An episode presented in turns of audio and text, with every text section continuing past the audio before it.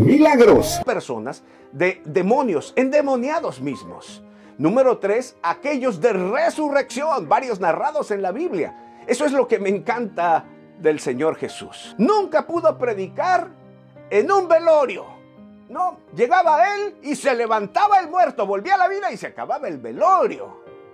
Y número 4, como grupo están aquellos milagros sobre la naturaleza. Cada milagro tenía un propósito. Él demostraba que era quien decía ser, el Hijo del Dios viviente, con el propósito de que la gente tuviera fe, creyera en él y se acercara a Dios. Fueron los propósitos de los milagros. Pero ¿qué hay hoy?